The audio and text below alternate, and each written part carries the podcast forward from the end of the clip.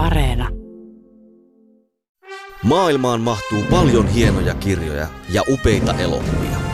Mutta monestako hienosta kirjasta on onnistuttu tekemään upea elokuva? Kirja versus leffa esittelee joka viikko teoksen, jonka leffaversio vetää vertoja alkuperäisteokselle. Yle Puhe. Kirja versus leffa. Toimittajana Jarmo Laitaneva.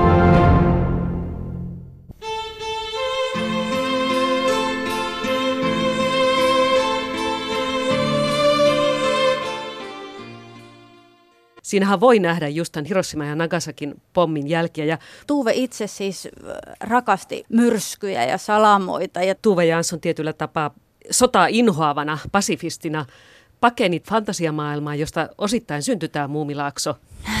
on ne alkuperäiset. Onko Tuve itse tämän tässä? On. Ja nämä 300 muutakin. Muumilaakson Indiana Jones. Tässä tapahtuu koko ajan kauhistuksia, että milloin, milloin tiputaan rotkoihin ja joku lihasyövä kasvi nappaa Kyllä. niskuneidin ja tälleen näin. Siis aikuiset fanittaa niitä. Joo, Et, nimenomaan. et se, se ei ole mikään niinku lasten juttu. Tervetuloa Pyrstötähti! Olemme odottaneet sinua!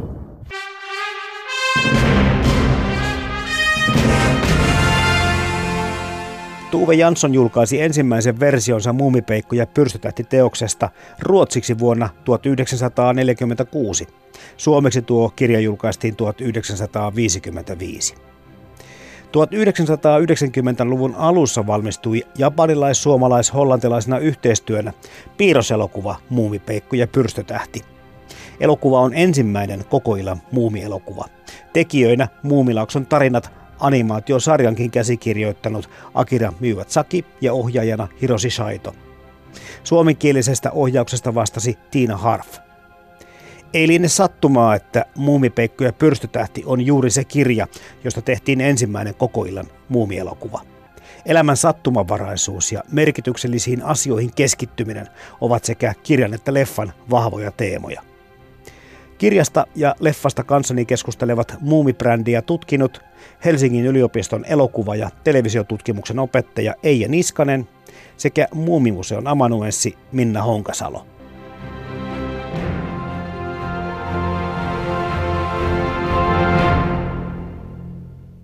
Niin Muumipekko, tai muumiteokset tunnetaan Suomessa tosi laajalti. Veikkaat kaikki suomalaiset ymmärtää, mistä on kyse, kun tämä muumisanakin tulee. Muumipekko ja Pyrstötähti omana teoksenaan tietysti on yksi tunnetuimmista, varhaisimmista teoksista, mutta määritelläänkö ihan ensin Eija Niskanen ja Minna Honkasalo sitä, että millaisesta teoksesta puhutaan, kun puhutaan nimenomaan tästä Pyrstötähdestä? Ensinnäkin puhutaan Tuve Janssonin erittäin alkukauden, alkukauden teoksesta. Tämä on toinen muumiteos. Ilmestyi 1946, eli erittäin varhain, mutta se on suomennettu 1955. Eli me suomenkieliset olemme saaneet tutustua siihen hieman myöhemmin. Mitä tyypillistä tälle teokselle voisi sanoa olevan? Tämähän on näitä alkukauden hyvin seikkailullisia kirjoja, että, että tässähän on, niin kuin, niitä on tämmöinen ensimmäinen muumiromaani. Ja Tuuvehan luo tässä oikeastaan sen niin kuin perusmaailman, jota se lähtee sitten kehittämään myöhemmissä teoksissa. Tässä on se, niin kuin tietyt teemat ja sitten just se seikkailullisuus, ystävät yhdessä, pärjää, niin kuin va- menee vaarasta toiseen ja selviää ja onnellinen loppu. Tässä on keskeiset hahmot. Tämä on niin semmoinen niin kuin pohja kaikille tulevalle. Ja sitten niin kuin merkitystä mun mielestä lisää oikeastaan sekin, että, että se ensimmäinen kirja Muumit ja tuhotulva, joka ilmestyi edellisenä vuonna 1945, niin sehän oli Tuven semmoinen, niin kuin, en nyt voi sanoa, että kokeilu, mutta kuitenkin semmoinen teos, jonka hän kirjoitti niin kuin tarpeesta ilmasta jotakin, mitä ei pystynyt maalauksella tekemään, jonkunnäköinen niin kuin eskapistinen juttu. Mutta tämän, sitten hän innostui tästä muumiaiheesta. Ja sen jälkeen hän niin kuin kirjoittamalla kirjoitti nimenomaan muumeista tämän Muumipeikko ja pyrstötähti-kirjan. Eli tavallaan koneet lähti käyntiin tämän kirjan myötä. Niin siis kuvataiteilijastä tuli tämän kirjan myötä ki- myöskin kirjailija. Kyllä, paitsi että Tuvehän oli kyllä kirjoittanut itse asiassa ihan niin kuin pikkutytöstä asti, että se kirjoitti kirjeitä ja päiväkirjaa ja kaikkea sellaista. Ja oli itse asiassa julkaissut lasten kirjankin sitä ennen ja sarjakuvia ja kuitenkin hän oli jo pikasta päälle 30, että tämä oli tämmöinen niin kuin varsinainen ensimmäinen romaani, minkä hän kirjoitti. Ja tässä esitellään myös uusia hahmoja. Sitten tuodaan niin kuin Nuuska Muikkunen esitellään ja niiskuneiti muun muassa keskeisistä hahmoista tässä romaanissa nimenomaan lukijoille. Joo, siinä tuhotulvassahan onkin ihan vain tavallaan nämä niin kuin perushahmot. Muumien kanssa on vähän vaikeaa sanoa, että, että ydinperhe ja sitä ja ydinperhe tätä, koska muumi, niin eihän ne, ne ei tarvitse sellaista käsitettä kuin ydinperhe, koska muumit on, ne on niin iso perhe ja siihen, koska niitä missään koeta tarvetta määritellä, että ketä kuuluu muumiperheeseen. Että sinänsä näitä keskeisiä hahmoja nyt tulee ja menee. Hän myöskin muutti näitä teoksia jälkikäteen. Eli puhutaan sitä ensimmäistä versiosta ja se taas toisia versioita ja muuta. Eli mistä mahtaa johtua se tarve mennä muuttamaan sitä alkuperäistä käsikirjoista tai alkuperäisiä hahmoja? No siihen varmasti vaikutti suurelta osalta se, että että ö, muumithan, niin kuin, no muumi Peikko, eli entinen Snork, niin hän oli Tuven hahmona jo 30-luvulla ensin siellä Garm, itse asiassa ihan varhaisessa akvareillessa oli niitä mustia muumeja, ja sen jälkeen Garm-lehdessä oli sitten se Snork-niminen vähän niin kuin signatuurihahmo hänellä, kun hän rupesi kirjoittamaan niitä muumikirjoja. Niin sitten tämä ensimmäinen kirja nyt oli se Tuhotulva, niin siitä lähti sitten maailma kehittymään. Sitten tuli pyrstötähti, sitten tuli se taikurin hattu ja sitten rupesi tulemaan se, mikä vaikutti kaikkein eniten siihen, niin sitten hän rupesi kirjoittaa niitä muumisarjakuvia.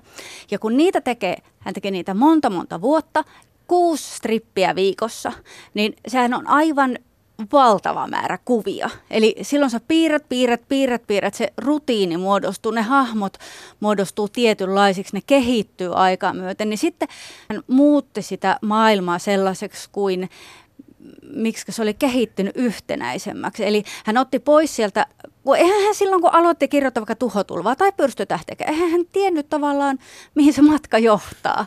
Ja sitten, sitten kun se olikin johtanut semmoiseen niin kuin isoon muumimaailman kaikkeuteen, niin sitten hän halusi vähän niin kuin, en nyt voi sanoa virheitä, mutta, mutta semmoisia... Epäloogisuuksia. Niin, niin muuttaa mm. sieltä niistä alkupään kirjoista niin, että nekin ö, tukee ja sitä samaa, mihin oltiin päädytty. Että ne on niin kuin yhtenäisempi se maailma. Joo, musta tuntuu, kun mä mietin tätä maisemaa, niin hän otti niistä myöhemmistä pois sitä, sitä eksotiikkaa, että apina muuttui kissaksi – ja sitten niitä eksoottisempia muitakin eläimiä ja kasveja niin muuttuu enemmän ehkä pohjoismaisemmiksi. Että jotakin musta tuntuu, että niissä myöhemmissä romaaneissa on se maisema on pohjoismaisempi, että siinä ei ole niin paljon tämmöisiä tropiikin elementtejä. Näin ehdottomasti onkin, että hän, ö, palmuviinit on muuttunut omenaviiniksi ja just palmut muuttunut meikäläisiksi puiksi ja krokotiilit on poistettu ja kaikki nämä tällaiset. Näkehän se niistä vaikka vielä se varhaisemman tuhotulvan, siinähän on paljon viidakkomaisempaa Joo. vielä. Mutta mm-hmm. itse asiassa muun Pekka Pyrstötähdessäkin oli alun perin Niitä, niitä itse asiassa pitää löytää kyllä ihan harvinaisuuksia käsin, jos haluaa löytää niitä kirjoja, missä on sitä tota, kovin eksoottista maisemaa. Kultainen nilkkarengas. Nilkkarengas? Kultainen? Et hän muutti tosi paljon kirjoissansa niitä kuvituksia eri maiden painoksin, ei ainoastaan kansikuvia, vaan siis myös, myöskin niitä kuvituskuvia. Suurin, suurimmat muutokset tapahtuivat silloin 68, silloin tavallaan siivoskirjat niin kuin yhtenäiseen muotoon, että, että pyrstötähdessähän on tosi paljon muutettu ihan juontakin. Ja sitten jos ajattelee tätä Hirossi Saiton animaatioversiota, niin siellähän taas niitä taustakuvia on tehty tämmöisellä vesivärimäisellä maalaustekniikalla, jossa tavallaan on palattu sitten siihen ehkä enemmän Tuven alkuaikojen taustapiirrostyyliin tyyliin niissä taustoissa. Joo, tota mä en ole tullut ollenkaan ajatelleeksi. Se on ihan totta, niin se on hirveän paljon semmoista tussilaveraus maista jälkeen. Se on ihan totta, koska siis ne, mun mielestä siinä niin kuin elokuvassa nimenomaan se, ne, ne maisemat oli, oli niin kuin, ne oli tosi hienot mm. ja, ja ne hienolla tavalla sitä Tuven maailman kuvitte, mutta siinä, on, siinä onkin tosi voimakas semmoinen niin kuin yhtymäkohta niihin alkuaikojen tussilaverauksiin. Mennään niihin eroihin kohta vähän tarkemmin, mutta jos miettii noita kirjojen nimiä, ensimmäinen tuhotulva ja toinen pyrstötähti, ja kun miettii noita maailmansotia, niin minkä verran hän mahtoi Tuve ottaa vaikutteita joko tietämättään tai tietoisesti maailmantilanteesta, koska nämä on aika pahaenteisiä ja puhutaan aika isoista asioista ja kenties jopa siitä, että elämä loppuu, kun pyrstötähti tai atomipommi tonttiin terähtää. Mikä näiden teidän mielestä yhtymäkohta on?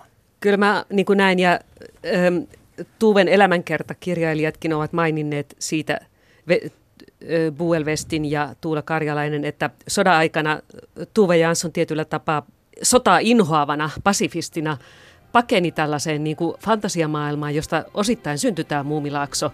Sitten sodan jälkeen, niin kun ajatellaan, että tänne tulee tämmöinen tuhotulva tai tämmöinen pyrstötähti iskee, niin siinähän voi nähdä just tämän Hiroshima ja Nagasakin pommin jälkiä. Ja mua jotenkin jäi tässä sekä kirjassa ja että animaatiossa nyt, kun mä tätä kertailin, niin mieleen tämä tarkka aika, kun siinä sanotaan, että, että se iskee 8.42 tai ehkä neljä sekuntia myöhemmin, mutta se on jotenkin, että, että se on niinku ihan tarkka aika, jolloin se iskee. Ja sitten mulle jotenkin tuli mieleen 6.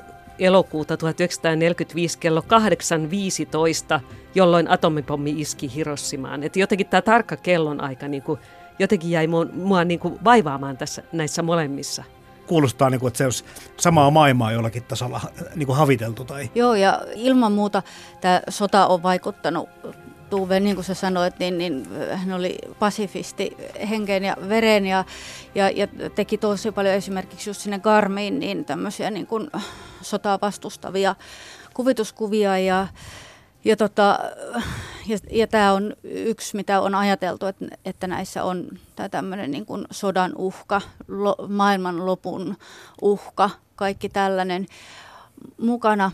Mutta sitten täytyy, täytyy myöskin niin kuin muistaa se, että, että on siinä toinenkin aspekti, että täytyy kyllä muistaa, että Tuve itse siis rakasti myöskin niin kuin myrskyjä ja salamoita ja tämmöisiä niin kuin luonnon katastrofe nyt ehkä siinä määrin, että mm. maailmanloppu, mutta, mutta kuitenkin, että hän jo pienenä tyttönä heidän isänsä herätti koko perheen katsomaan jotain mahtavaa myrskyä tai viene jonnekin luodolle niin kuin salamoiden keskelle ja tällaisen. Että siinä on niin kuin semmoinen, siinä on myöskin tällainen aspekti, plus sitten ylipäätänsä semmoinen ö, seikkailukirjojen, mm-hmm. että, että Tuuvehan oli kova lukemaan pikkusena kaikkea Jules Verne ja kaikkea tämmöisiä kirjoja, että totta kai se, semmoinenkin sitten vaikutti tähän. Mennään Eija Niskanen ja Minna Honkasalo tähän näihin eroihin nyt tosiaan. Nyt tässä kun viimeksi luin ja katsoin sitten heti perään tämän elokuvan suhteessa yllättävän samanlaiset teokset katsojan ja lukijan silmin ovat.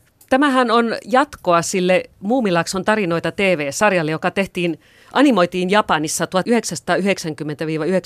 eli tämä oli se viimeinen tavallaan, tai viimeksi tehtiin tämä elokuva, teatterielokuva, pitkä animaatio, pyrstötähti. Ja se ei ollut ensimmäinen kerta, kun muumeja animoitiin Japanissa, vaan 1969-72 oli jo ensimmäisen kerran animoitu. Ja ne ensimmäisen puolen oli täysin näiden japanilaisten itsensä käsikirjoittamia, että oli ne hahmot, mutta tarinat keksittiin itse. Ja sitten tämä toinen kausi tehtiin tarkassa yhteistyössä Janssonien kanssa, Larsin ja Tuven. Ja sitten siinä vaiheessa oli jo faksit toimi. Siellä Japanissa teleskriinistudioilla tällainen Shigi Nonaka-niminen tuottajanainen käänsi Akira Miyasakin käsikirjoittamat Tuve Janssonin romaanien ja Tuven ja Larsin sarjakuvien pohjalta käsikirjoittamat tarinat niin, niin tota, noin englanniksi ja faksasi ne aina Lars Janssonin faksiin hyväksyttäviksi Suomessa. Ja nämä kulki niin kuin edestakaisin ja hyväksytettiin. Eli tällä kertaa niin kuin, äh, niin kuin tämä samankaltaisuus voi olla sitä myös, että Suomen päässä se kattiin, että ne, että ne perustu tarpeeksi paljon Tuve Janssonin alkuperäismaailmaan. Niin ehkä tästä kokemuksesta oli myös opittu, että toisella kertaa sitten tehdään, tehdään niin kuin tarkassa Janssonien kontrollissa. Ja tietysti siinä oli tämä Dennis Livson, jonka idea tämä alun perin oli ylipäätään. Tuottaja Dennis Livson, jonka idea oli, että, että, tota, että animoidaan muumit uusiksi ja, ja animointi tehdään Japanissa. Siis ensimmäinen, jos ajatellaan nyt niin siis muumien niin kuin filmatisointia, niin, niin tota, ensimmäinen televisiosarja, niistähän on tehty jo 1959. Saksassa tehtiin semmoinen marionettisarja, semmoinen Die Moomin Familie.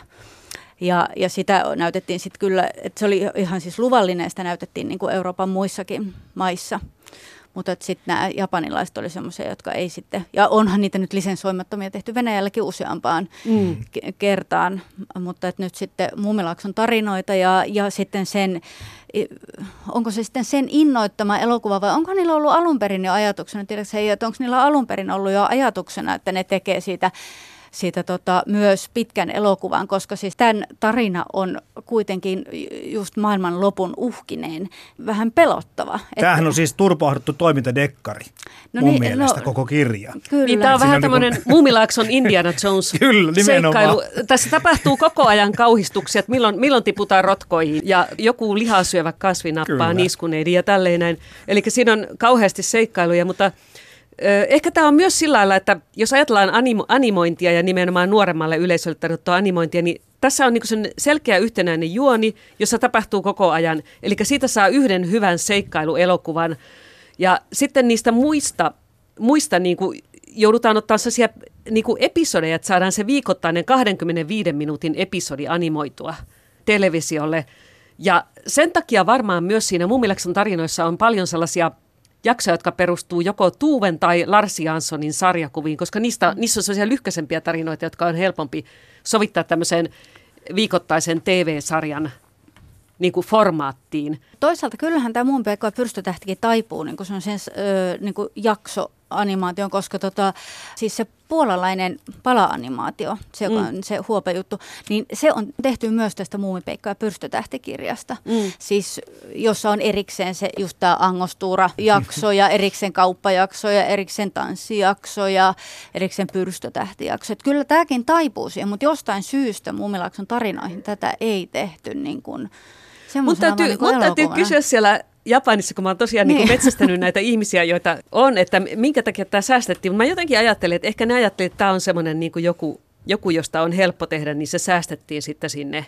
Japanissahan usein tehdään sillä lailla nykyisinkin, että jos on joku suosittu TV-anime-sarja lapsille, niin siitä sitten tehdään noita pidempiä teattereita, niin kuin tämä Doraemon tai mitä näitä nyt on, Pokemonit ja mm. tällaiset tehdään sitten teatteriversio pidempi tarina. Niin, niin, ja onhan siis siitä nyt sen Semafor Studion, sen, siitä huopa pala-animaatiosta, niin onhan siitäkin tehty itse asiassa Muumipeikko ja pyrstötähti pitkä elokuva, mutta sitä, se ei ole niin kuin tehty itsenäinen Joo. joo. elokuva, vaan se on yhdistetty niistä Editoitu jaksoista. myöhemmin Suomessa, joo, Niin, joo. Suom- ja Suomalainen Film Companyetin. Hei, pitäkää lujasti kiinni! Kyllä lasten pitäisi jo olla kotona.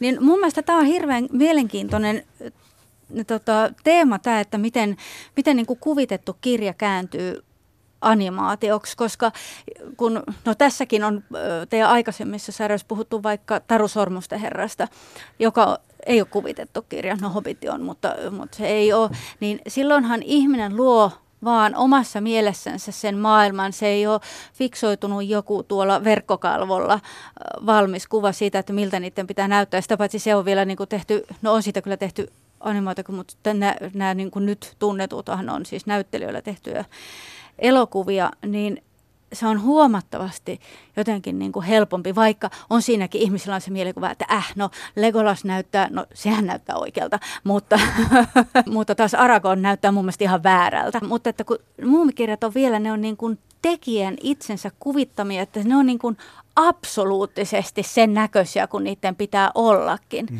niin miten ne voidaan kääntää?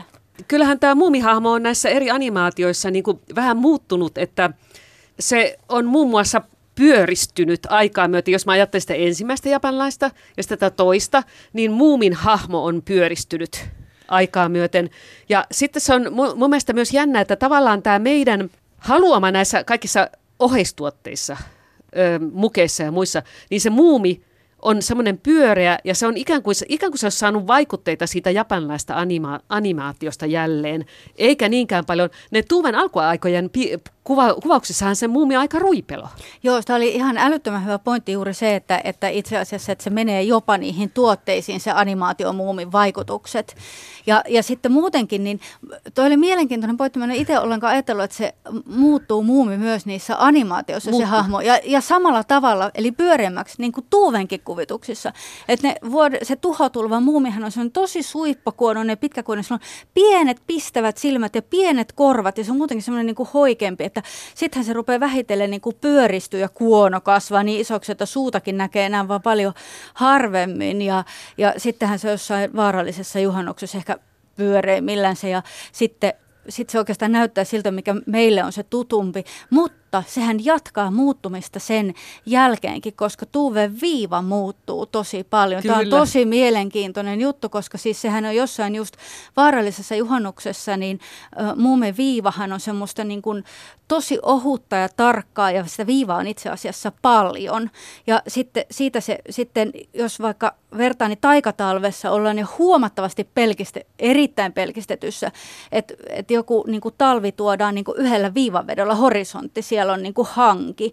Ja sitten Muumipappa ja merikirjassa, jossa se viiva vähän niin kuin villiintyy, se vapautuu, se tulee luonnosmaisemmaksi samassa kun ne hahmot tulee niin kuin ö, moniulotteisemmiksi ja syvemmiksi. Että tavallaan niin kuin eloisuutta tulee sekä viivaan että niihin hahmoihin lisää.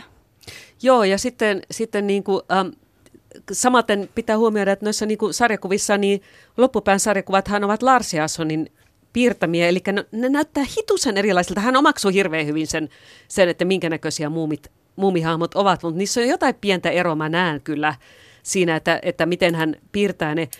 Ähm, ja sitten näistä animaatioista taas, niin, niin mä itse asiassa tykkään hir- hirveän paljon niistä puolalaista huopamuumeista. Mun mielestä, mm. vaikka ne on vähän kökköjä, niin jos jotenkin siinä semmoisessa kökössä huopamaisuudessa niin on jotain hirvittävän pehmeää muumimaisuutta. Mm. Joo, että se, se maailma on jotenkin hirveän onnistuneesti tehty. Ja mua kiinnostaa hirveästi, että miten otetaan vastaan tämmöiset, tämän uuden animaation, kun ne, ne on ikään kuin tehty siinä tietokoneen sisällä semmoisessa niin kuin 3D-tilassa, että ne näyttää niin kuin semmoisessa syvyysulottuvalta, että se kuono näyttää tulevan ed- eteenpäin, niin mä vähän niin Sitä kuin... pitää pienentää sitä kuonoa, että se hyökkää sieltä liian Joo, joo, ja mä oon miettinyt, että, että nyt kun on todella mielenkiintoista nähdä, että miltä ne näyttää ihan oikeasti ja mitenkä yleisö ottaa vastaan tällaiset, niin kuin, jotka näyttääkin yhtäkkiä, että ne on niin semmoisessa kolmiulotteisessa tilassa ikään kuin ne hahmot. Mm, Tämä ei ole, ei ole helppo juttu, mutta mä oon samaa mieltä, että ne huopamuumit on itse asiassa tosi kivoja. Ja mä epäilen, että mun kohdalla kyse on nimenomaan siitä, että koska mä niin sitä tuuven viivaa, niin ne ei ole viivallisia, ne on huopaa. Ne on niin kuin, ne on just se, mitä mä tarkoitan, että, että piirretystä on vaikeaa tehdä piirrettyä. Kun sitten tehdään jotain muuta, niin se on niin kuin helpompi.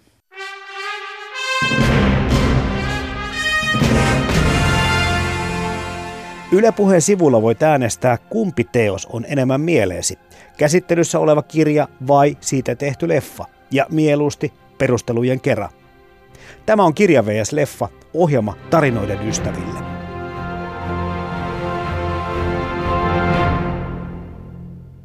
Kysyttiin kuulijoilta tässäkin tapauksessa, että kumpiko on heille mieluisampi Tuvi Janssonin kirja vaiko sitten tämä Akira Miyazakin ja Hiroshi Saiton leffa. Ja tällä hetkellä näyttää, että 66 prosenttia äänestäneistä on kirjaa pitää parempana tai mieluisampana 34 leffaa.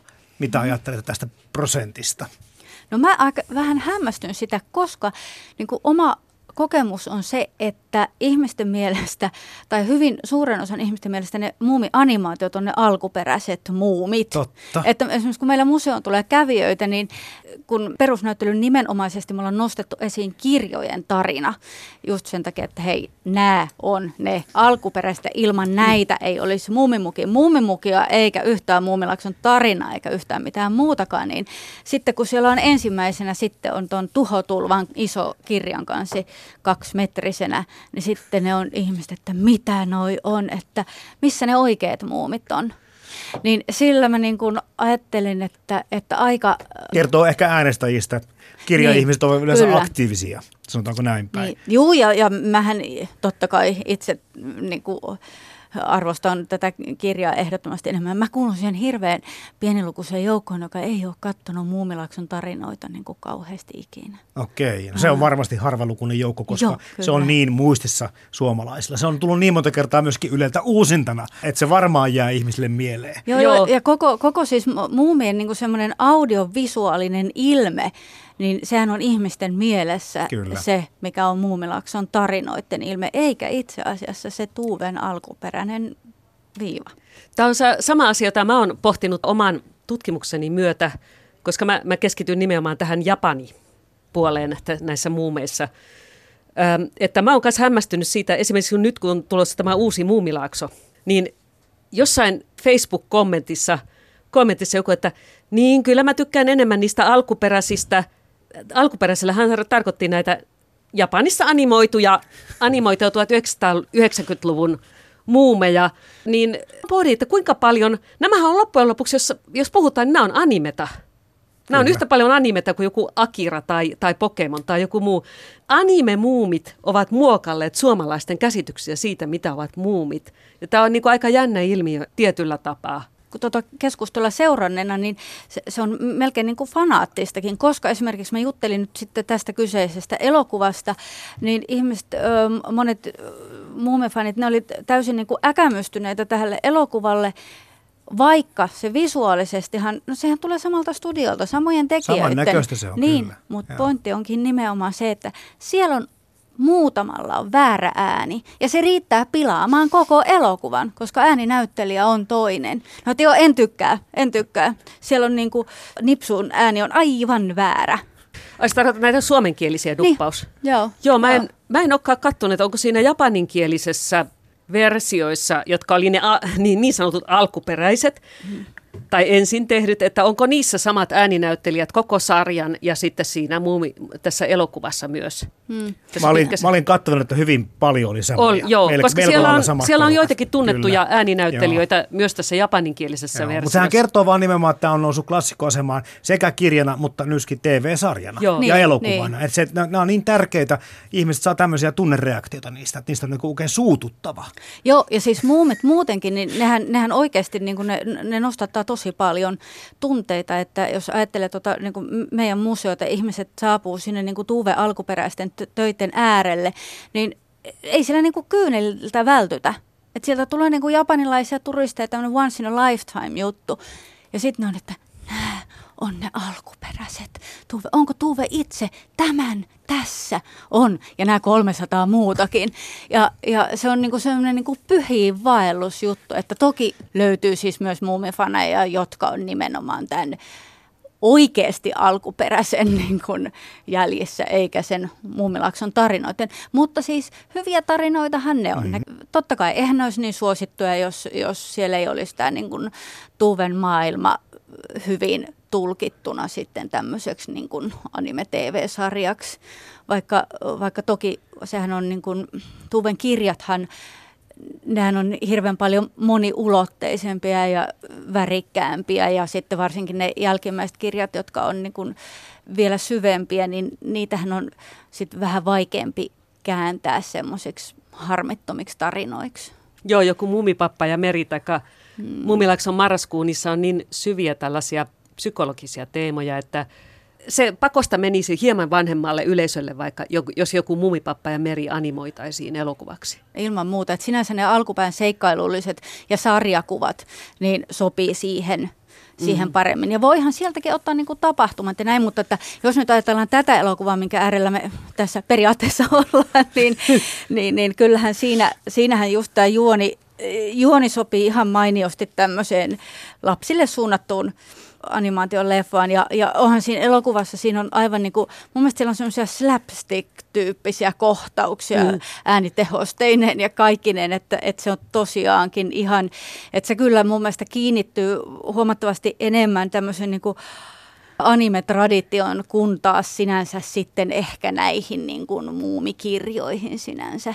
Joo, mä, mä kiinnitin huomiota myös tähän näihin äänitehosteisiin, kun siellä kuuluu boing, ching ja tällaisia, jotka ovat hirveän tyypillisiä sen tekoajan japanilaiselle animeelle sille ajalle. Ne ei edes ole enää nykyisin, jos te katsotte mm. Ghibli-animaatiota tai jotakin, niin, niin niihin ei laitettaisi tollaisia äänitehosteita. Eli ne on jotenkin tyypillisiä sille määrätylle ajalle. Että kyllä näissä muumianimaatioissa, ja sitten kun mä katson niitä vielä aikaisempia, joita ei ole, no YouTubessa niitä joitakin näkee, niin ne taas kiinnittyy kauhean vahvasti sen aikaisen animeteollisuuden vaiheeseen Japanissa. Eli kyllä nämä niin kuin kaikki heijastelee jollain lailla myös sitä, että minne animaatioteollisuus on menossa. Ja samaten tämä tuleva Muumilaakso, koska siinä on esimerkiksi käytetty tietokonetekniikkaa ja se näyttää semmo- semmoiselta syvyysulottuvaiselta siinä 3D-animaatiossa. Näistä eroista mä vielä haluaisin teidän kanssa keskustella. Mä tuossa lueskelin Jukka Laajarinteen Muumit ja olemisen arvoitus kirjaa. Sieltä bongasin muutaman kohdan sillä tavalla, mikä, mikä jäi itseäkin kiinnostamaan. Muun muassa se, että tuossa kirjassa retkikuntahan käy tosiaankin kaupassa palaa sieltä tähtitornilta ja tansseissa. Ja leffastahan puuttuu nämä kohtaukset. Ja Jukka Laarinne korosti sitä, että tässä on niin kuin merkityksessä se, että niin kuin valitaan toinen tie. Ja sitten unohdetaan – että otetaan se tie ja asenne siihen, että unohdetaan tämä maailmanloppu tai, tai mikä tahansa uhka on tulossa, unohdetaan tämä kaikki mahdollinen tuho, keskitytään nautintoihin, tilataan semmoisia hienoja limppareita ja lopulta mennään tanssimaan. Vaikka se on pieni pätkä vaan kirjasta pois, mutta se on niin kuin hänen mielestään merkittävä ero. Ja mä, mitä enemmän mäkin sitä mietin, niin totesin kyllä, että näin on että siinä puhutaan ihan selkeästä erosta näiden teosten välillä. Niin ilman muuta on, mutta t- siis kaikki siinä leffassahan palvelee sitä niin kuin seikkailullista aspektia. Että siitä on jätetty niin kuin kaikki semmoiset juuri sitä syvyyttä tämmöistä tuovat, niin ne on otettu pois. Onhan siinä niin kuin muutenkin, se juonihan on yksinkertaistettu, henkilöhahmot on yksinkertaistettu ja dialogi on todella yksinkertaistettua. Et sit on, siellä on muutamia semmoisia kohtia, missä se dialogi seuraa itse asiassa aika suoraan sitä sitä tota kirjaa, mutta niitä ei sekalaisessa ole kovin sakissa. montaa. Hän on saapumassa sekalaisessa sakissa. Se sillan yli juoksee ja sitten, sitten siellä granaatti, kun nipsu niitä granaatteja kerää, niin siellä päästään hienosti puhumaan siitä niin kuin omistamisen turhuudesta. Ja, ja, sitten, Ja ahneus jopa tappaa. niin, ja sitten, ja sitten on jotain, niin kuin, jotain muutakin. Ja Piisamirotta, siinä, siinä on jotain semmoisia hienoja kohtia myöskin, jossa, jossa just tämä niin kuin, ihmisen pienuus maailmankaikkeudessa ja sitten se semmoinen niin kuin kohtalon omaisuus. Ja sitten toisaalta se, että miten, miten niin kuin, no juuri tämä toinen tie, valinta ja tällaiset. Ja se, että, että omalla, miten omalla toiminnalla ö, koitetaan pärjätä, niin, niin niitä joitakin on, on tota, kyllä otettu siihen elokuvaan, mutta tosi vähän. Et se on juuri se seikkailullinen dialogi, joka totta kai vie juttua eteenpäin. Mitäs Eija mietit eroista? Mä, sitä tanssikohtausta on pikkusen laitettu siihen ihan loppuun, jossa nämä muumit tanssivat. Sen jälkeen, kun pyrstötähti on mennyt ohi, menevät rannalle ja huomaa, että meri on palannut, niin ne alkavat tanssia siellä siellä tota, meren rannalla. Eli siinä on pienet tanssiaiset. Sitten, että se on tavallaan niin kuin siirretty hitusen sinne niitä tanssiaisia sinne loppuun. Ja kauppakohtaus nyt on tietysti kokonaan pois. Se kauppa itse asiassa muistuttaa tässä kirjassa hirveän paljon sitä Pellingessä vieläkin sijaitsevaa pikkukauppaa, jossa Janssonit ruukas käydä ostamassa aina kesärin kaikenlaista tarvetta. Se on vieläkin ihan samannäköinen. Esikuvia ja esimerkkejä löytyy sitten elävästä elämästä. On totta kai, ja siis äh, Muumipekka Pyrstötähdessähän sinänsä ei kauheasti sitä ole, mutta sieltäkin löytyy, että hän esimerkiksi kirjoitti tätä silloin, kun hän oli Aatos Virtasen lapsuuden kodissa Ahvenanmaalla käymässä, niin sieltä löytyy sitten se vähän sen kaltaista, no ei nyt vuoristoa, mutta tämmöistä niin kuin kalliota, josta hän on saanut siihen vähän kuvaa, ja sitten Aatoksen kanssa itse asiassa vieritti kiviä mereen, tässä vieritetään kiviä mereen, että, että ky- kyllähän näistä kaikista mm. kirjoista löytyy, joistakin enempiä, joistakin vähempi. Monta niitä hahmoa on aika tavalla yksinkertaistettu, niin, mutta Piisamirottahan on saanut siinä niin kuin vähän enemmänkin sanaa ja sehän sanailee ihan hauskasti. Ja, ja sitten mm. sa- samalla tavalla kuin miten on itse asiassa kasvatettu myöskin sitä, tota, sitä observatori tähtitornikohtausta kanssa, että siinä tulee just tällainen, ne, nehän puhuu ihan höpöjä ne tähtitieteilijät siellä, siis semmoista niin kuin täysin irrallaan kaikesta. että siinä tulee tosi hyvin tämä Tuven kritiikki semmoisesta niin kuin tieteen eristäytyneisyydestä ja siitä, että miten se niin kuin suhteellisuuden taju puuttuu ja, ja, ja semmoisesta, niin kuin, ei laput silmillä, mutta että sille, että katsotaan vain sitä yhtä asiaa ja että, että ollaan täysin irrallaan niin kuin reaalimaailmasta. Niin sitä tuodaan äh, mun mielestä itse asiassa enemmän jopa siinä leffassa kuin mitä sinänsä kirjassa. Ja sillä se on ihan hauska. Siis eihän tiedemiehet oikeastaan välitä ollenkaan sitä, että kohta ehkä uhkapäätä kuolema kohtaa, vaan, vaan se itse ilmiö pyrstötähti kiinnostaa, eikä Niin, se mitä tapahtuu. He osaa sanoa kyllä just, että aivan tismalleen, Kyllä. koska se tulee, tai Joo. neljä sekuntia myöhemmin. Mutta sitten kun kysyt, että mitä meidän pitää tehdä ja mitä sitten tapahtuu, en minä tiedä. Eikä ja se edes sitten, kiinnosta. Niin, ja sitten se, se ohjaa sen seuraavalle. Että se itse asiassa kysyy, että kysy kansatieteilijältä, mikä sinänsä ei nyt mitään kansatieteilijä tiedä, mitä te, siis itse olen etnologi, että ei siinä mitään, mutta, mutta eihän se kysy vähän väärältä hahmoltakin vielä. Ei ole ihan ähm, Esko Valtaoja, jolla on kuitenkin vähän tämmöinen niin kuin humanimpia ja Totta. niin kuin normaali yleisön suuntautuva näkemys. Esko osaisi neuvoa vähän, mitä Osa, joo, hän, hän osaisi niinku ottaa huomioon nämä normaali, normaali muumit, jos hän olisi siellä tornissa, mutta tota, tota niin, ähm, tässähän on näitä tämmöisiä omiin näkemyksensä pinttyneitä, pinttyneitä hahmoja näissä kaikissa muumikirjoissa. Tässä on esimerkiksi tämä Veli Niisku, joka on tämmöinen tyypillinen komitea ja, ja muistio, muistioihminen, että joka, joka työpaikalta löytyy tämmöinen tämmöinen, joka haluaa pitää kokouksia ja tehdä, tehdä tämmöisen jonkun muistion joka asiasta. Nämä hahmot on tosiaan niinku, just tämä Niiskun insinöörimäisyys, tulee tässä niinku, tai tämmöinen teknokraatti Joo. ajattelu hyvin esille. Ja kaikilla muillakin, oikeastaan mä eka kerran jäin miettimään tässä sitä, että kaikilla on vain niinku yksi tämmöinen hallitseva luonteenpiirre. Että ikään kuin Tuve olisi niinku ottanut yhden normaalin ihmisen tai tyypin ja sitten jakanut eri henkilöille ne luonteenpiirteet ja sitten tästä saatu semmoinen soppa, että kaikkia pitää vaan niinku korostaa, että saadaan sitten toimiva dramaturgia niin kuin tähän muumilaaksoon tarpeeksi tyyppejä, tarpeeksi erilaisia mielipiteitä, syntyy konflikteja ja jännitteitä. Mun mielestä se elokuva nimenomaan yksinkertaista ja tuo vielä enemmän sitä sellaista, että joku on vaan jonkunlainen. Mm. Ö, to, toki noissa alkupään kirjoissa se, se, ne hahmothan on sitten no, yksiulotteisempia, jos, koska ne myöhemmin muuttuu moniulotteisemmiksi.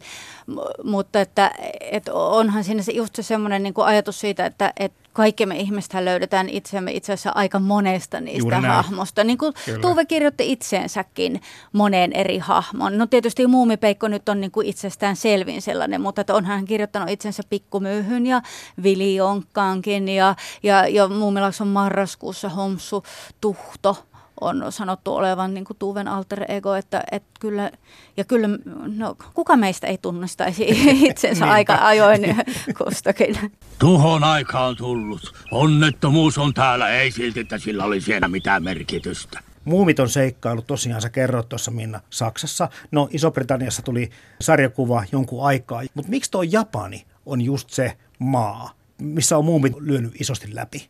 Tietysti 60-luvulla nämä ö, romaanit käännettiin japanin kielelle. Mutta on näille muullekin kielelle käännetty. Niin käännettiin. Yli, elikkä, yli elikkä, 50 kielelle. Niin. Joo, eli nämä käännettiin ensinnäkin 60-luvulla. Ja tota noin, niin, no, siitä tuli se varmaan samanlainen suosio kuin muuallakin, minne ne olisi käännetty. Mutta ihan selvä tekijä on se ensimmäinen animaatio, joka oli aikamoinen hitti. Se 69-72, jota meillä ei ole nähty. Ja se teki ne todella suosituiksi muumit ja tunnetuiksi Japanissa. Ja sitten tuli tämä toinen animaatio. Se sai niin kuin mielenkiintoisella tavalla niin kuin katsojia, aika niin kuin aikais, aikaisen näiden hyvän tota, katsoja ää, luvuston. O, osittain sen takia, että silloin 90, kun sitä alettiin näyttää tv niin oli käynnissä ensimmäinen ö, Persianlahden sota. Ja kaikki muut TV-kanavat näytti siinä illan suussa uutisraporttia sieltä jostain Persianlahdelta, Irakista, täältä näin.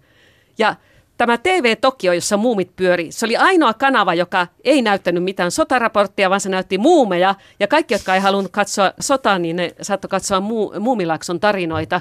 Ja sen avulla se tavallaan sai vielä, vielä vähän enemmän katsojia, mitä se olisi ehkä saanut, jos ei olisi sattunut olemaan tätä Persialahden sotaa. Eli täällä nyt tämä Tuva Janssonin pasifismi jollain lailla niin kuin löi läpi si- silläkin saralla. Sehän on ihan uskomaton juttu, koska sehän on mistä kaikki on niin kuin alkanut. Tuve kirjoitti suuren tuhotulvan paetakseen Niin. niin. Niin Niin. kuin sitä sotaa. Niin sitten Niin. niin. aivan toisessa ajassa. Mutta tota, no, niin mä luulen, että siinä on myös näissä tietyissä hahmoissa niin jotakin niin kuin sellaista vetoavuutta. Että tietysti tämä tämmöinen niin kuin perhetematiikka on jotenkin Japanissa kauhean voimakas, tämmöinen niin kuin perheen kuvaus. Ja näissä on tämmöinen tietynlainen muumiperhe ja sitten se laajeneva perhe. Tämä, tämä muumilaakson ystävällisyys ja sitten tietyt hahmot vetoaa. Esimerkiksi Nuuska Muikkunen niin on Japanissa aina ollut semmoinen melkeinpä suosituin muumihahmo. Ja ehkä siinä on se, että Nuskamuikkunen on täysin vapaa kaikista velvoitteista. Hän menee ja tulee ja oman mielensä mukaan, joka on hyvin erilaista kuin jonkun salarimänin elämä, joka on jo, tekee pitkää päivää jossain Niin, eli vasta, vastakohta on siellä tässä niin taustalla osittain tuon hahmon suosion. Niin, ja, se, ja sittenhän tässä on, että, siis, että muumethan on niin kuin, ne, siis aikuiset fanittaa niitä. Joo, Et, nimenomaan. et se, se ei ole mikään niin kuin lasten juttu. Et se on hassua, miten, miten itse asiassa ei suinkaan kaikki, siis kyllä Suomessa on valtavasti myöskin aikuisia muumifaneja.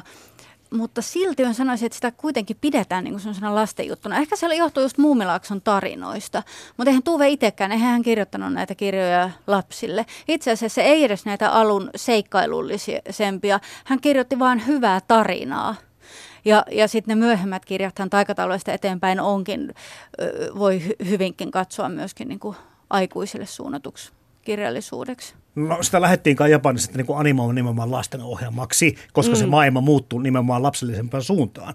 Kun miettii tätä kirjoja, niin edelleenkin niin kuin sitä lukee ihan kuin tämmöistä mitä tahansa. Ei nyt ihan dekkaria, mutta on kuitenkin jännityskirjaa. Eli se on toiminnallinen ja siinä on semmoisia elementtejä ja suuria teemoja paljon. Niin kuin mm. Varsinkin tässä Pyrstötähti-kirjassa mun mielestä erittäin monta semmoista keskity hetkeen ja, ja olennaiseen ja tee vain merkityksellisiä mm. asioita ja elämän sattumanvaraisuus ja kaikki on ohimenevää. Ja se on valtava määrä semmoisia teemoja, mitkä on niin, niin universaaleja kuin olla ja voi. Joo. Ja kyllähän tämä tietyllä tapaa myös tämä, niin kuin, että miten otettiin lapsiyleisö huomioon tätä Muumilakson tarinoita tehdessä, oli, näkyy ihan semmoisissa niin kuin hahmosuunnittelussa, että ää, näissä romaaneissa muumipappa nappailee viskiä tai palmuviiniä ja näissä animaatioissa ei. Ja samaten niin kuin Mumipapalla ja Nuskamuikkusella on kirjoissa piippu. Ja sitten ne, ne tota, tähtitieteilijät on heittänyt tupakannatsoja sinne tornin juurelle. Mitään tällaista ei ole, tupakointia ei ole myöskään niissä. Et, eli näin, tässä asiassa niin kuin katsottiin ihan sitä yleisöä ja tota, niin tämä tuotantotiimissä ollut tämä Sigin Nokata nimenomaan sanoi, että tota, niin, tämä viina ja tupakka otettiin pois näiltä haamo muumipapalta. Ja hmm. Just nimenomaan sen takia, että kun tämä piti sovittaa siihen lapsiohjelmaslottiin, koko mm. perheen ohjelmaslottiin. Slottiin varhain sunnuntailtana. Mm. Mm. On, on se tietysti myöskin se, että on tehty siis 90-luvulla. Joo. Että et kyllähän niin kuin varhaisemmissa lastenkirjoissa sai polttaa Joo. tupakkaa ja juoda sitä viiniäkin pikasi. Mutta onhan tämä siis, tämähän on niin kuin hieno kirja. Sehän, tämähän on hirveän elokuvallinen kirja. Se, se, sehän sisältää suoraan niin kuin ihan suoria kohtauksia. Että kyllä mun mielestä niin kuin, tässä näkyy hyvin se, että Tuve on niin kuin kuvataiteilija ammatiltansa. Että hän kuvaa myös, hän käyttää myös tekstiä siihen kuvailuun, aivan niin kuin, niin kuin viivaan, niin hän käyttää myös sanoja, että se nyt kun luki sitä uudelleen ja katsoi sitä leffaa, niin huomaa, että syntyy, niin kuin siitä syntyy semmoisia elokuvallisia kohtauksia jo pelkästään niin kuin lukemalla, paitsi että se seikkailu sinänsä on hieno, niin siinä on tämmöinen vakava aihe kuitenkin, merkityksellinen aihe niin kuin ihmisen pienuus maailmankaikkeudessa ja siinä on sopivasti jännitystä, mutta sitten siinä on myöskin semmoista niin kuin turvaa, ystävyyttä, tällaista. Ja mikä niin kuin varmaan sinänsä niin kuin animaattoreita, käsikirjoittajia kiinnostaa, niin tässä on, on sitä niin kuin aivan fantastisia visuaalisia herkkuja, joihin tarttuu, että nehän, nehän syttyy heti kuviksi päässä. Ajattelin, no pelkästään pyrstötähti, ja sehän on siinä leffassa, se on tosi hieno. Se on Joo. ihan Joo. valtavan vaikuttava. Joo, ja kyllä varmaan niin kuin tässä mielessä näiden animaatioiden käsikirjoittaja Akira Miyazakilla on ollut silleen tavallaan aika helppo tästä kirjasta nimenomaan tehdä, tehdä tota käsikirjoitus. Hänhän poistuu keskuudestamme viime marraskuussa. Ymmärtääkseni sä kävit, sä kävit hautajaisissa. Niin, minä olin Akira Miyazakin hautajaisissa ja siellä oli tehty semmoinen muistoalttari. Hän oli sekä elokuvaohjaaja ja käsikirjoittaja että animaatiopuolella ja siellä oli sitten tehty sellainen niin kuin – muistoalttari, jossa oli esimerkiksi julisteita hänen elokuvista ja sitten siellä oli DVD-kasetteina muumikasetteja ja hän myös käsikirjoitti aiemmin suomalaisaiheen, eli Auli Nuolivaaran Paimenpiika ja emäntä teoksen pohjalta tämmöinen Katri Niittyjen tyttöanimaation, joka näytettiin, se oli 80-luvulla, niin tämmöisen animaatiosarjan. Tämä Muumilaakson tarinoita ei ole ensimmäinen suomalaistarina, jonka hän käsikirjoitti.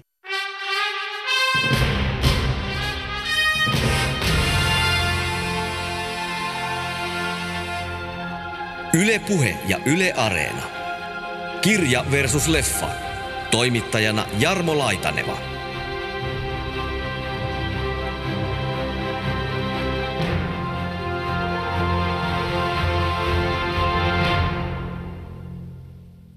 Käykö täällä Muumimuseossa mennä paljon japanilaisia? Käy, joo.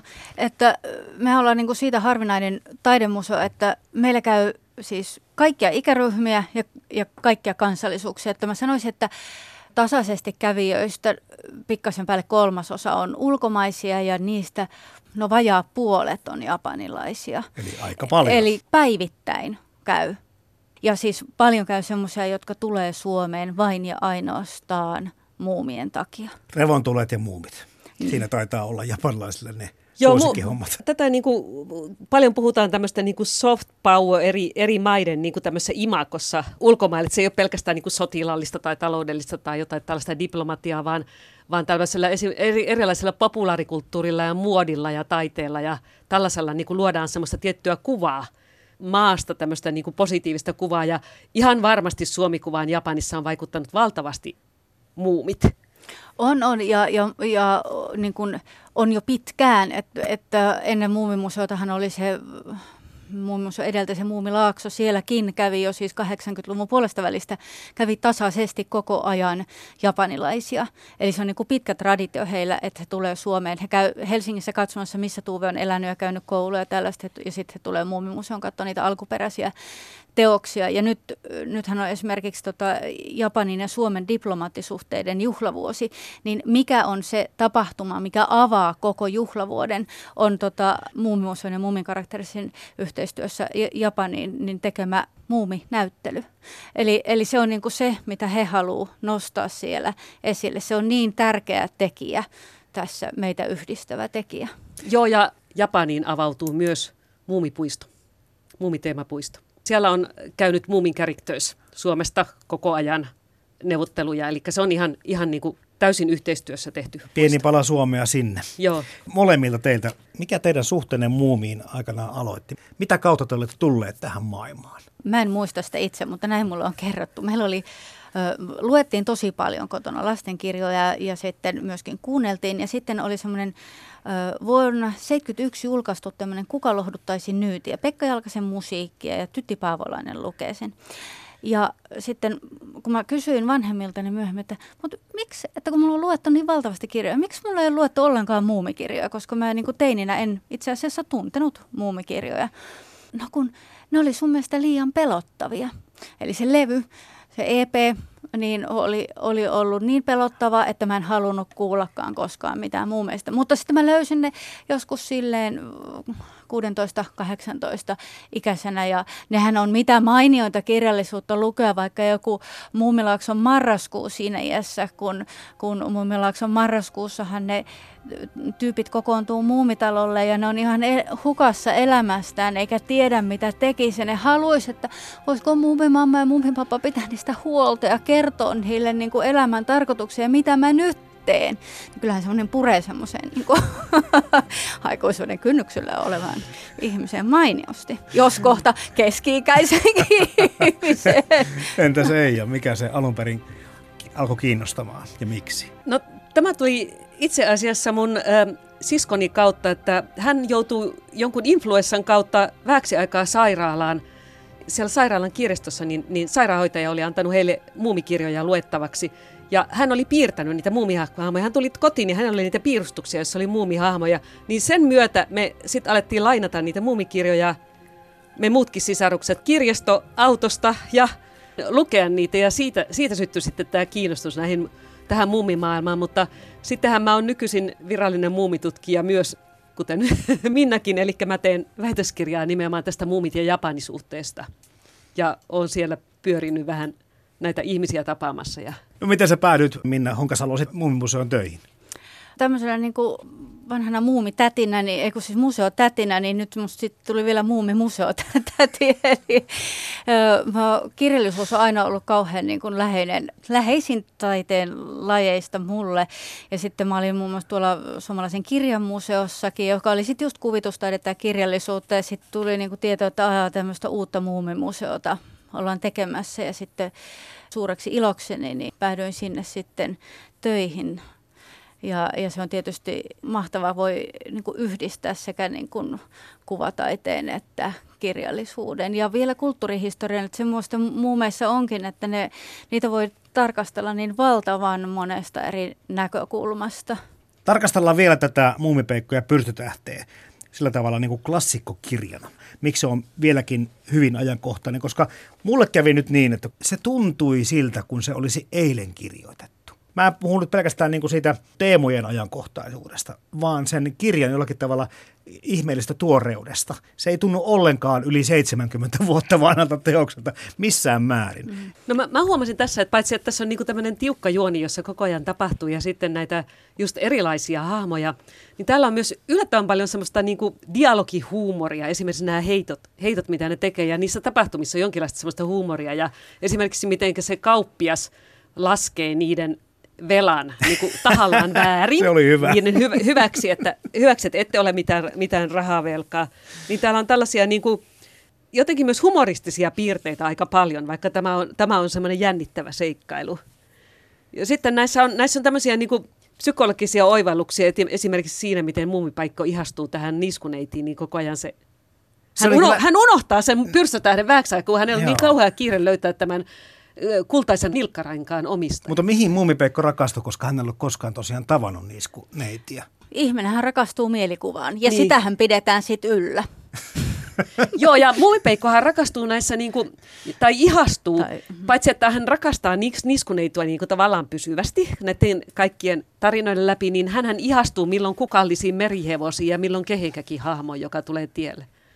Mutta tässä aika voimakkaasti korostetaan tässä kirjassakin sitä, että vähän niin kuin pakkomielteeksi meinaa, meinaa tuo rakkaus yltyä. Mm-hmm. Nostakaa vielä semmoisia hyviä kohtauksia tai merkittäviä kohtauksia, mieleen jääneitä kohtauksia tuosta teoksesta. Mulle tuli uutena, uutena teemana tällä kertaa näitä tätä, tätä lukiessa niin esille tämä kulutuskritiikki, minkä sai aikaisemmin jo mainitsitkin. Eli tota, niin, Nipsuhan haluaa aina kaikkia omistaa jalokiviä ja hän on todella melkein romahtaa, kun hänen pitää heittää se nuuskamuikkusen teltta. Siinä mm. el- elokuvaverkiossa, jossa he käyttävät sitä telttaa lentääkseen sinne takaisin Muumilaaksoon. Mutta tota, noin, niin tässä se pitää heittää, kun se on liian painava kannettavaksi. Niin sinne Eikö se edes ole niin kauhean painava, se on... nipsu ei vaan jaksa kerta kaikki. Ei jaksa, nipsuhan, niin. nipsul, nipsullehan kaikki on aina vähän no. raskasta. Hampaat irti repusta, siinä on meidän muonat! Ja sitten se ei ole edes hänen telttansa, vaan Nuuskamuikkusen teltta. Niin sitten, kun hän joutuu se heittämään pois, niin hänellä on sellainen taipumus kiintyä tavaraa. Ja Nuuskamuikkunen sanoi, että minä vain pidän kaikki kohtaamani asiat mielessä. Hän ei halua niin kuin kiintyä tavaraan liikaa, että hän pääsee sitten niin kuin vapaasti liikkumaan. Muumi mamma taas, kun he särkee jonkun lautasen, niin muumi mamma on toki tätä, no sehän olikin ruma.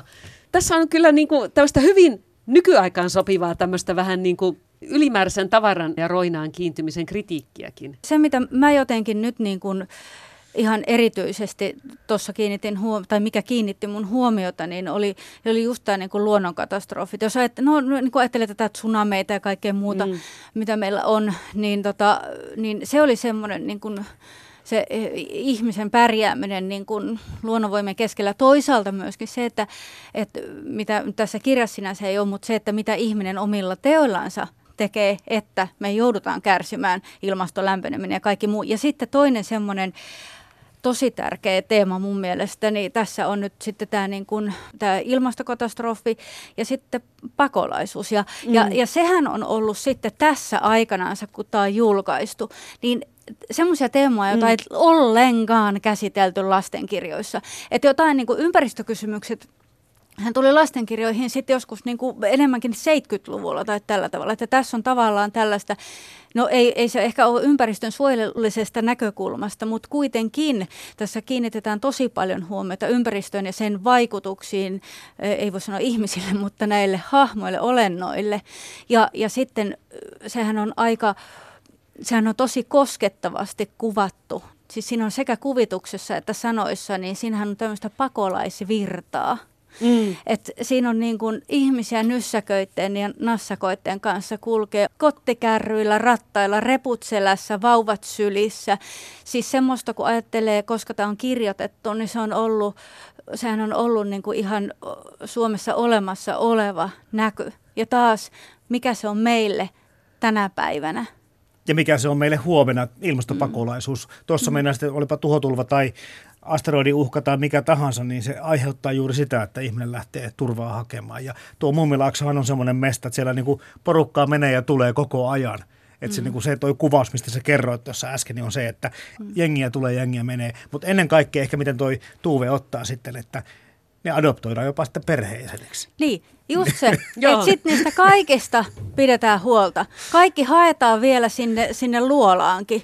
Niin kun se kissanpentusta lähdetään vielä hakemaan henkensä kaupalla sieltä, tai silkkiapina se nyt siellä ensimmäisessä jutussa on. Mutta sehän nyt on semmoinen teema, joka kulkee aivan hirvittävän vahvana läpi kaikkien noiden muumikirjojen, ja se tulee tuossa ensimmäisessä kirjassa tosi vahvasti esille mä itse asiassa mietin, että mitenkä, jos ajatellaan, että tässä pyrstötähdestä niin kuin ehkä aikana on, on ollut just se atomipommi ja tämä, tämä sota ja tällainen, niin ö, entäs jos tämän lukee tai näkee tämän elokuvaversion nyt viime vuosina Japanissa, niin ovatko ihmiset ehkä mieltäneet, että ahaa, että tämä on tämä 2011 tämä iso maanjäristys, tsunami ja yhdistetty ydinvoimala onnettomuus myös, jonka takia kymmenet tuhat ihmistä joutuu jättämään kotiseutunsa ja muuttamaan milloin mihin, minnekäkin mm. paikkoihin. Tässähän kuvataan niin kuin monella eri tavalla sitä hurjaa, synkkää, pelottavaakin luontoa, kuivunutta meren pohjaa mm. ja kaikkea sitä, mitä tapahtuu, kun asiat on toisin. Ja miten se tekee elämisen olot aika mahdottomiksi. Kalat kuolee, ihmiset joutuu muuttamaan ja kaikkea tätä. Se, sitä kuvataan tosi tarkasti. Muumit on iso ilmiö muutamissa maissa meillä ja Japanissa ja muualla, mutta sitten miten tämän, tämmöiselle muumimaailmalle ja, tai Tuuven luovalle maailmalle tulevaisuudessa tapahtuu? Tuleeko lisää filmatisointeja, tuleeko lisää sovituksia, tuleeko lisää tämmöisiä muumiteemapuistoja, kasvaako tämä tästä vielä? No nythän pyörähtää Ylellä tämä uusi Muumilaaksosarja käyntiin ja uskon, että siitä taas syntyy sitten oma, oma tämmöinen niin kuin se lisää tavallaan sitä pökköä ja sitten varmaan Japanissa se muumipuisto. Tämä alkuperäismaailma, sekä nämä romaanit että kuvitukset, sarjakuvat, ne on niin vahva maailma, että siitä varmaan pystyy ammentamaan niin kuin monenlaista ja, ja olisi mielenkiintoista nähdä siitä ihan ihan niin kuin toisenlaisiakin sovituksia. Tuli jopa mieleen, että jostain Mumipappa ja Meri, jossa on erittäin psykologiset teemat, niin sitähän saisi ihan hyvää elokuvan niin kuin ihan näyttelijöillä, ihmisnäyttelijöillä tehtynä, koska se ei ole oikeastaan enää niistä satuhahmoista, vaan, vaan se on niin kuin hyvin vankasti tämmöistä ihmispsykologiasta. Joo, ja se näkymättömästä koko... lapsesta ja Muumilaakson marraskuusta todella Joo, herkullisia. Ehdottomasti, ehdottomasti. Että jäämme odottamaan, mieltä, odottamaan. Ja sittenhän myös Tuve Janssonista itsestään on tekeillä no. ehkä parikin elokuvaa mun käsittääkseni, mm. ainakin pari käsikirjoitusta on tehty, tehty tota, hänen elämästään, että sitten tota, tällaisella niin kuin elämäkerta biografia elokuvana niin tulemme näkemään myös Tuve Janssonia. Rohkea nainen hänkin oli ja esikuva monelle ja kirjoitti niin kuin, hirveän viisaita. Joku pieni museovieras joskus sanoi, että jos kaikki ihmiset lukisivat näitä muumikirjoja, niin maailma olisi paljon parempi paikka. Maailmaan mahtuu paljon hienoja kirjoja ja upeita elokuvia. Mutta monestako hienosta kirjasta on onnistuttu tekemään upea elokuva? Kirja versus leffa esittelee joka viikko teoksen, jonka leffaversio vetää vertoja alkuperäisteokselle. Yle Puhe. Kirja versus leffa. Toimittajana Jarmo Laitaneva.